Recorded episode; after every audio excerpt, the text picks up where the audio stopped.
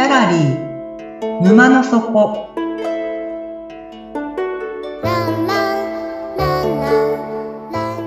これは月に2回だけオープンする不思議なギャラリー沼の底で店主のオセアンと織りなす抽象画の世界のお話。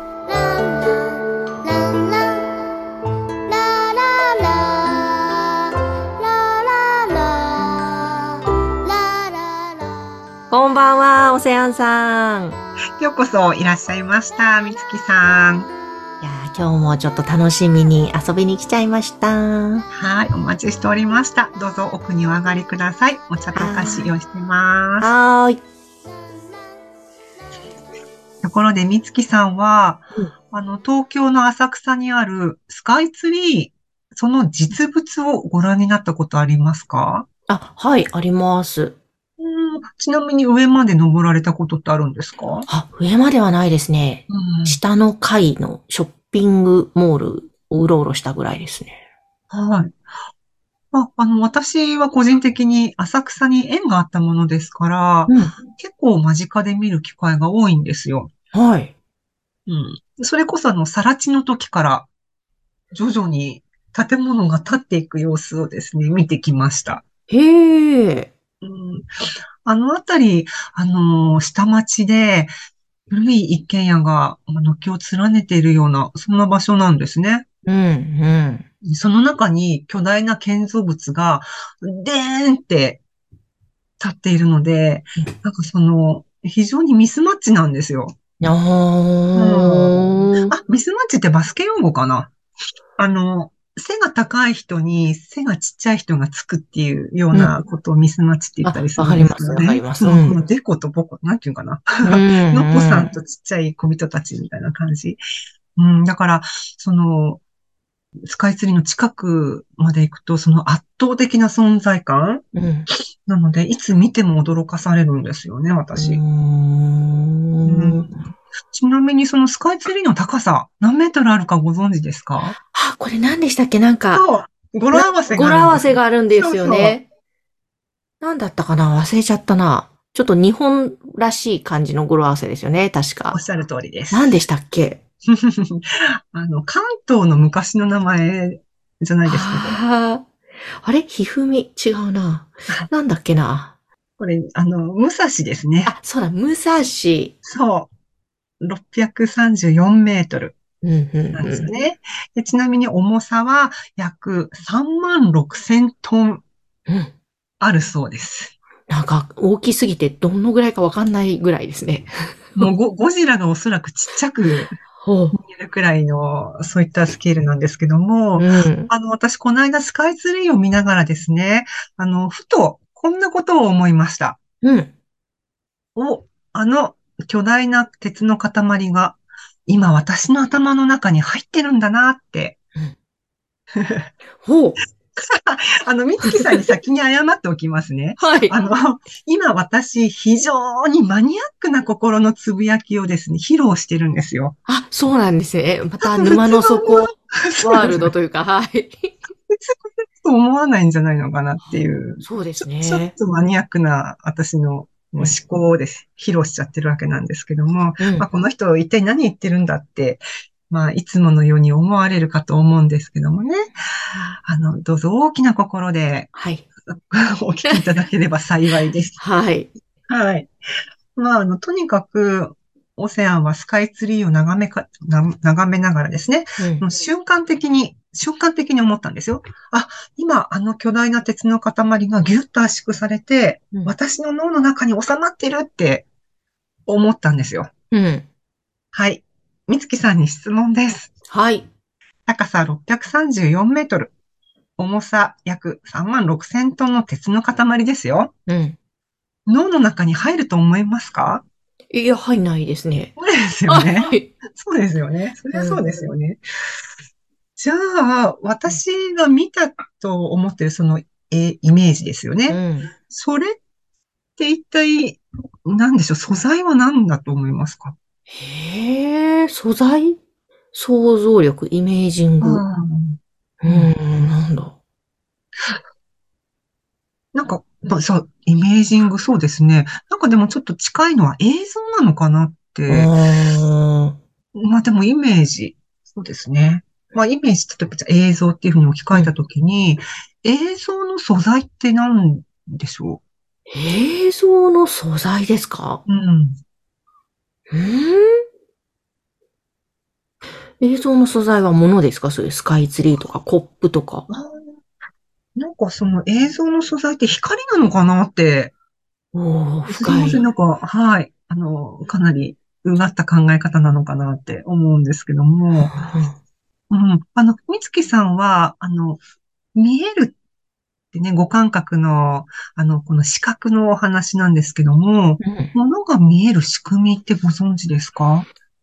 えー、なんか、教科書かなんかでね、理科かなんか見た気がしますが、どうでしたっけ？忘れました。うん。あの、二つこの目がありますね、眼球。はい。ここで見てるんでしょうか？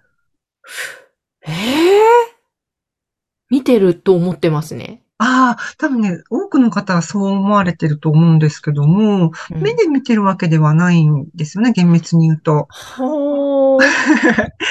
この、じゃあ、眼球は何かというと、あの、カメラのレンズのような役割を果たしていて、うんうん光を集める道具なんですよ。へえ。うん。で、ここの眼球に光を集めうて、ん。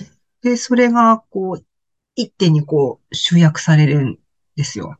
うん、うん、うん、で、その後点を通過していくんですけども、うん。うん。さあ、みつきさん、あの、光って点を通過すると、うん。その光という素材どうなると思いますか？うん？点を通過すると光は、うん光はそのまま光のままだと思います？ええ何ですかね。点を通過するビフォーアフターですね。点を通過するとなんか物になるんですか？形になるの？わかんない。何ですかね？はい。え？まあまず変化するんですよ、素材が。おう。点化す、あの、点を通過すると。で、この場合は、光を、光が点を通過するとうん、電気信号に変わるんですよ。うーん。はい。で、電気信号に変わって、右目から入った情報は左脳の方に行ったかな？確か。で、うん左目から集まった情報は、まあ、右脳のようにクロクロスする感じで、で、脳に電気信号が到達して、うん。初めて見えたって認識するんですよ。は私一応その情報を知っていたので、だから冒頭のお話になったんですけどね。わあ、あのスカイツリー634メートルが私の頭の中入ってるってなんか、はいはいはい。言ってることなんとなく間違ってはいないですよ。うん、そうですね。そうですよねうんうんうんだからあれだけの巨大で鉄の塊が、私の脳なんておそらく両手に乗るくらいの、うん、サイズだと思うんですけども、うんここまでギューッとギューッとこううんギューッと集約されるからには、まあ素材は鉄のままではダメなわけうですよ。んうんうんだからまあ光っていう。で、光のままだと脳は通過できない。脳に入ることができないから、そこでまた素材を変えなきゃいけなくて。うんで、もう一つでは、みつきさん、確認をさせてください。はい。でもしかしてみつきさんは、スカイツリーはですね、その向こう側、みつきさんの体の外側にあるって、もしかして思っていらっしゃいますかね？あ、そう、はい、思ってます。外あですよね側ですよね。うん。そうですよね。では、もしも、あの、スカイツリーは、みつきさんのこちら側にいるんですよ。みつきさんの内側にあるんですよって言ったらう、ん信じてくれますか、いやー、よくわかんないですね。ちょっと待ってください。あれそのものはないですけど、まあ、はい、そのイメージはできます。はい。いいんです。どんな答えでも大丈夫だったんです。受け止める覚悟はできていました。もう何でも来いのキャッチャーの気持ちだったので。いいんです。ただ、あの、その自分が世界をどのように見ているのか、うん。うん、それを確認するのって、あの、ちっちゃいことなんですけども、とっても重要なことなんですよ。へー。世界をどう見ているのか、宇宙をどう見ているのか、うん。その、まあ、現在地というかね、うん。そこを、はい、あの、確認って、まあ、次の一歩につながるので、うん。だから、私は、スカイツリーは向こう側にあると思っているなって、うん。まずは自覚するところから。なんか、はい、始めていただけたらいいなって思います。わかりました。そうか。うん。そうですね。常に分離してますね。うん。ああ、そうそうそうそう、ね分けてしまうんだよね。はそうなんです。体の向こう側にあると私とは違うものって、い。うん、思ってしまうんですけども、実はそうじゃなくて、見てると思ってる、それは、みつきさんの脳内で起こってる現象なのでね、実は内側にあったりするかもしれないのでね。可能性をととりあえずね、うん。あの、もしかしたら向こう側に全てがあるんじゃなくて、こっち側にあるのかもしれないっていう、うん。はい、そういった意識をちょっとしてみてください。はーい、わかりました。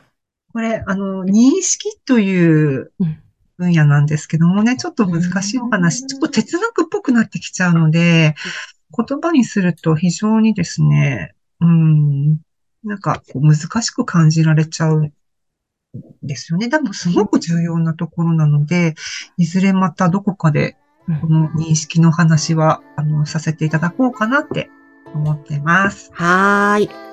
はい。では、そろそろ閉店の時間ですかね。早いですね。わかりました。また来ますね。はい。またぜひ来てください。はい。い。では、今日のお話はこれでおしまいにしますあり。がとうございました。はい。皆さん眠って目が覚めたら新しい世界が待ってますよ。おやすみなさい。